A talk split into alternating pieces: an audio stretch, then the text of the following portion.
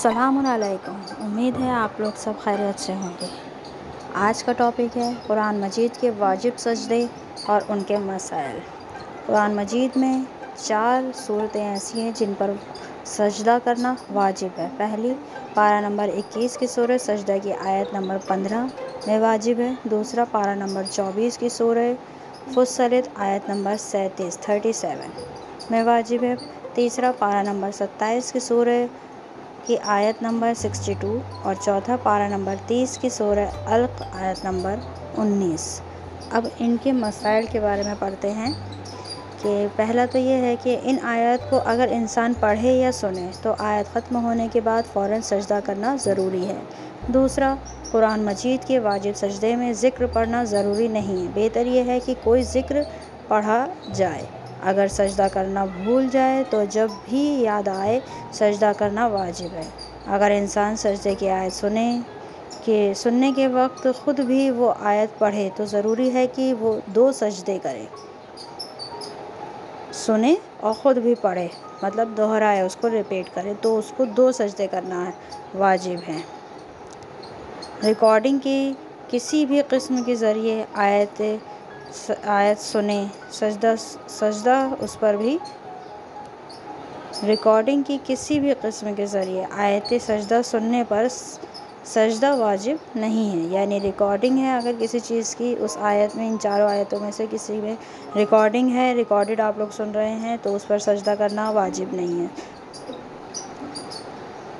Radio या किसी channel से बर रास्त लाइव नशरियात में सजदे की आयत सुनने पर सजदा वाजिब है।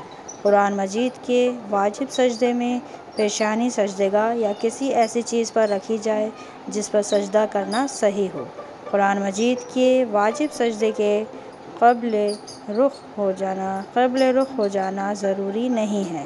यानी कि कबल के रुख ही सजदा किया जाए, ये चीज़ ये चीज़ ज़रूरी नहीं है। कुरान मजीद के वाजिब सजदे के लिए वाजिब सजदे के लिए ज़रूरी नहीं कि वज़ू या गसल किया हुआ हो। जो शरात नमाज़ पढ़ने वाले के लिबास के लिए ज़रूरी है, वो शरात कुरान मजीद का वाजिब सजदा करने वाले के लिबास में शरत शर्त नहीं है। हाथ की पुश्त पर सजदा करना जायज़ नहीं है।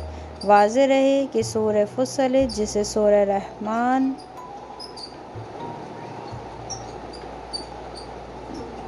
भी कहा जाता है। उसके आयत नंबर सैंतीस पर वाजिब सजदा है, अड़तीस पर नहीं, यानी आयत नंबर थर्टी सेवन पर ही सजदा करना वाजिब है थर्टी एट पर नहीं।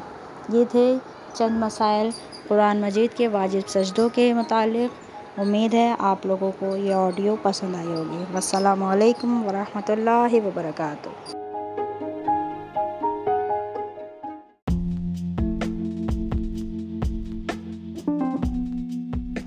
सलामकुम कुछ अहम सवाल। मौजू कुरान में वाजिब सजदों के मतलब पहला सवाल, अगर इंसान किसी वाजिब सजदे को, सजदे वाली आयत को देखे और आँखों से पढ़े, ज़बान से तलफ़ के बग़ैर तो क्या उस सूरत में भी सजदा करना वाजिब है? इसका जवाब, इस सूरत में सजदा वाजिब नहीं है। दूसरा सवाल कारी कुरान कोई वाजिब सजदे वाली आयत पढ़ता है? और हम उसके डब हुई आवाज़ को सुने तो क्या उस सूरत में भी सजदा वाजिब है? जवाब, उस सूरत में सजदा वाजिब नहीं है। तीसरा सवाल, वाजिब सजदा वाली आयत की तिलावत के बग़ैर, तिलावत के बाद उसके सजदे में क्या पढ़ा जाए? वैसे तो वाजिब, जवाब इसका यही है कि वाजिब कलमा कुछ भी नहीं है। सिर्फ़ सजदा करना ही काफ़ी है। और अगर कोई अमल करना चाहते हैं तो ला इलाहा इल्लल्लाहु हक़्क़न हक़्क़न ला इलाहा इल्लल्लाहु व तस्दीक़न। ला इलाहा इल्लल्लाहु उबूदियतन व रिक़न। सजदतु लका या रब व व रिक़ा ला वला मुस्तकबिरन वलउना आबदन जलील ज़यीफ़ हाफिज़ मुस्तजीर अगर ये कलमा नहीं भी पढ़ते हैं तो ज़रूरी नहीं है ये कलमा पढ़ना मुस्तहब है वाजिब नहीं है वालेकुम वरहमतुल्लाह आउज़बिल्लिमिनशैतानरजीम बसमीम मोहतरम नाजरीन अस्सलामुअलैकुम वरहमतुल्लाहि वबरकातुहू आज मैं आपके लिए लाई हूँ एक ऐसा अमल जिसको करते तो सभी लोग हैं, पर 80 परसेंट लोग उस अमल को गलत तरीके से करते हैं, जिसकी वजह से हमारा अमल मुकम्मल तौर पर सही नहीं हो पाता। अब आप लोग सोच रहे होंगे, वो कौन सा अमल है? तो वो अमल है हमारी वज़ू, गसल या तयम इन तीन चीज़ों का सही ना करने की वजह से हमारी इबादत कबूल नहीं हो पाती। आज की वीडियो में हम लोग इसी टॉपिक पर बात करेंगे। जैसे वज़ू करने का सही तरीका क्या है?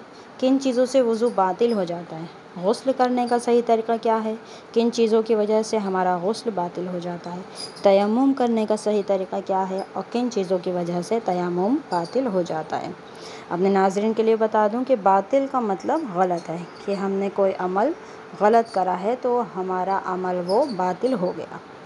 पहला, वज़ू करने का सही तरीका क्या है? अव्वल, हमारी नीयत है। नीयत का मुँह से, अपनी ज़बान से कहना ज़रूरी नहीं है। जहन में नियत, दिल में नियत होना काफ़ी है। और दूसरी चीज़, का, पानी का कम से कम इस्तेमाल करें। तो सबसे पहले दोनों हाथों को धोएँ, कलाई से नाखून तक, उसके बाद कुल्ली करें, उसके बाद नाक में पानी लें, उसके बाद अपने चेहरे को धोएँ, बालों की जड़ से लेके ठुड्डी तक, यानी अपनी चिन तक। उसके बाद फिर दोनों हाथों को धोएँ, कोहनी से नाखूनों तक। फिर मसा करें, उसी पानी से सर का और आखिर में पैरों का।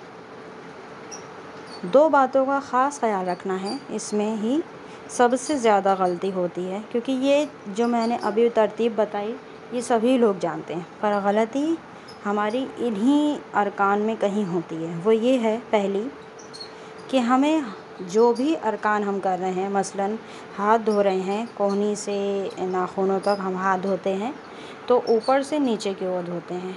और ये ज़रूरी नहीं है कि पानी हम कितनी दफ़ा लें, कितनी भी दफ़ा ले सकते हैं। बस ये हमें ध्यान रखना है कि हमारा हाथ हमेशा ऊपर से नीचे की ओर जाए और पानी हर जगह पर पहुँच जाए अच्छे से। दूसरी चीज़ जो जिसमें हमारी सबसे ज़्यादा गलती होती है, वो होती है मसा में। मसा में ज़्यादातर लोग गलती ये करते हैं कि जुम्बिश दे देते हैं। जिस जगह पे हम लोग मसा कर रहे हैं, सर का दे रहे हैं, सर का कर रहे हैं या पैरों का कर रहे हैं। अगर सर का कर रहे हैं तो सर में जुम्बिश नहीं होनी चाहिए। मतलब सर को एक जगह पे ठहरा होना चाहिए। सर में जुम्बिश ज़रा सी भी नहीं होगी। जुम्बिश होगी तो हाथों में होगी। और सर का मसा करते वक्त कितनी जगह में मसा होना चाहिए, ये मैं बता दूँ कि अपने हाथ की चारों उंगलियों को मिलाकर आप अपने सर पे रखिए और जितनी सर की जगह आपकी उंगलियों के नीचे आ रही है, आप उतनी जगह में मसा कर सकते हैं, लंबान में भी और चौड़ान में भी। ज़रूरी नहीं है कि सर के सेंटर में ही मसा किया जाए, सेंटर से लेके बालों बालों की जड़ जहाँ पे ख़त्म हो रही है। ज़रूरी नहीं है कि उत, सेंटर में ही किया जाए, आप इतनी जगह में कर सकते हैं, कि लेफ़्ट साइड में थोड़ा बढ़ सकते हैं, राइट साइड भी बढ़ सकते हैं। और पैरों का मसा के बारे में बताते चलूँ, कि पैरों में भी जुम्बिश नहीं होगी। मसा में यही हमें ध्यान रखना है कि जुम्बिश ज़रा सी भी नहीं होगी। चारों उंगलियों को उंगलियों पे रखेंगे और ऊपर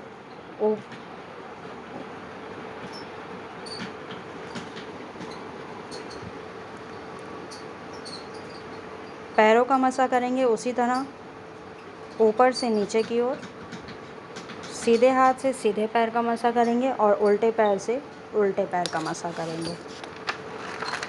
अब आगे बढ़ते हैं कि किन वजह से हमारा वज़ू गलत हो सकता है, कि मसलन हमारा जिस पानी से हम लोग वज़ू कर रहे हैं, वो पाक ना हो, उस पानी में कोई चीज़ मिली हो।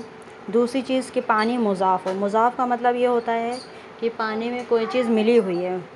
ये ज़रूरी नहीं है कि कोई नजीस चीज़ ही मिली हुई हो, कोई पाक चीज़ भी मिल सकती है। जैसे किसी पानी में कोई मिट्टी मिली हुई है तो वो मुज़ाफ़ पानी हो गया। तो उस पानी से वज़ू नहीं करेंगे। मुतलक पानी से ही वज़ू करा जाएगा। तीसरी चीज़, कि पानी गज़बी ना हो। मतलब हमें उस पानी को इस्तेमाल करने की इजाज़त मौजूद हो। किसी का नाजायज़ तरीके से हमने वो पानी ना लिया हो। चौथी चीज़ ये कि इस्तेमाल करने की इजाज़त हो। मसलन कि कोई हौज़ है, कोई ऐसी जगह पे हैं जहाँ कोई हौज़ है तो वो आम लोगों के लिए है या कुछ लोगों के लिए मुन किया जा, मुयन किया गया है, ये हमें मालूम होना चाहिए। अगर वो आम लोगों के लिए मुन किया गया, तभी हम उस पानी से वज़ू कर सकते हैं। ये थे कुछ बातें वज़ू को लेके।